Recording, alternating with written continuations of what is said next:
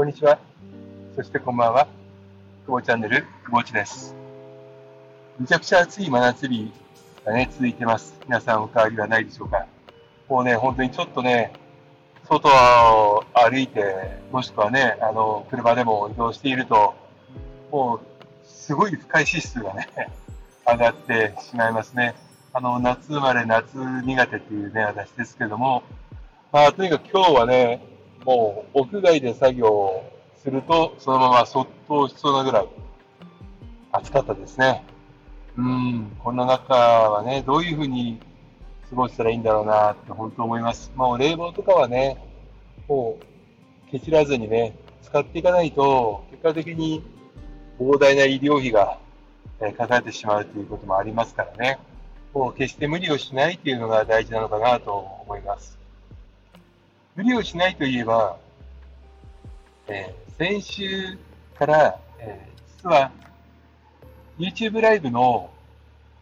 新番組をね、えー、ちょっと連続して立ち上げさせていただきました。ぼっちがね、メインではなくて、えー、メインのパーソナリティの方いらっしゃって、それをね、えーまあ、ファシリテーターとしてね、まあ、盛り上げていくというような手でやらせていただいております。一人は女性の方で、一人は、男性の方、共に経営者の方です。自分発信をね、続けてきた私からすると、ものすごくね、新鮮だし、ものすごいたくさん気づきもいただけるので感謝ですね。もう1時間とかね、あの、ぐらいの対談なんですけれども、まあ、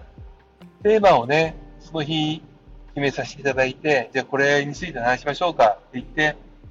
まあ5分後ぐらいにライブスタートってするんですけれども、まあ話をしていると当然ながら、まあもともとシナリオがないのでね、えー、想定外のところを、まもう考えてもなかったところに話が及んだりね、で、えー、視聴者、聴取者の方からのね、まあ、メッセージもいただいておりますので、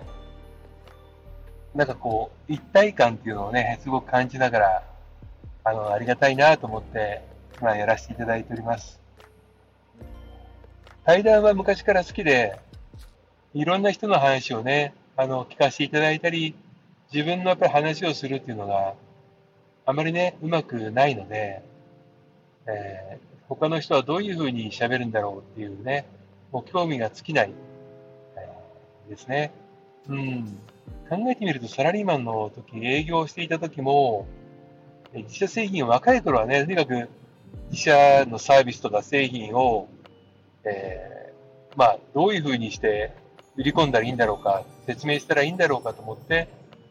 まあ、とにかく知識を、商品知識とかサービス知識とか、えー、業界の裏話とか、ちょっと少しでも興味を持ってもらえるような話をね、いっぱい仕入れて、でそこに行き行くまでのね、その、まあ、いわゆる前座話的なものですよね。うん、導入部分をどういう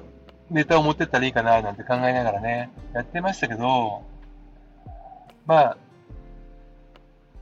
そういうふうに考えて、考えたことは決して無駄じゃないんですけど、考えなくなってからの方がね、私は、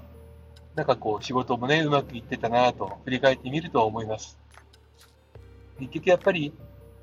用意をする、準備をするっていうのは、あの、ワン、一歩通行ね、ワンウェイの場合はすごく有効だと思うんですよ。ただ、お客様ありきの話の場合はね、必ずしもこちら側が願っているようなね、えー、聞く姿勢でいただいている方なんていうのは、まあいませんし、どちらかというと、お客様の立場からなってなってみるとね、あの、教えてください、聞かせてくださいで言ってる場合はいいんですけども、それ以外の場合は、まあ、貴重な時間をなんでこいつのために割いてね、なんか別に興味もない話を聞かないかんねやろってね、思われるわけじゃないですか。だからそう考えると、やっぱり、あの、くぼっちからね、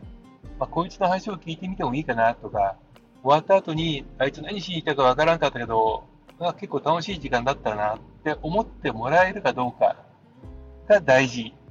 で、それを思ってもらうためには、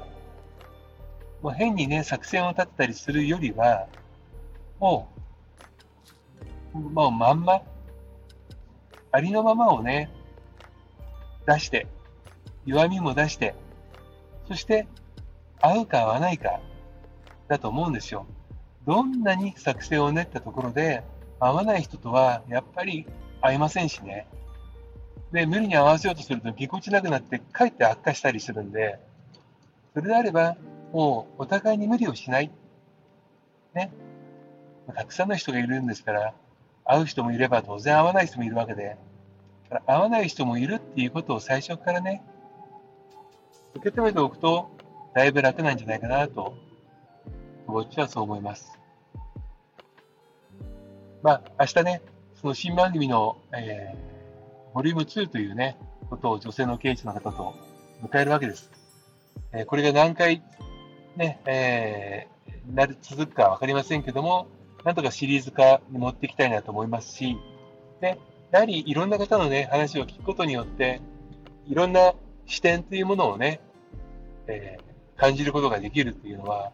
もう何よりもね、勝る財産なわけですよ。それをね、えー、一人でも多くの方とそういった機会をいただけるように頑張っていきたいなと思う久保地でした。それではまたありがとうございました。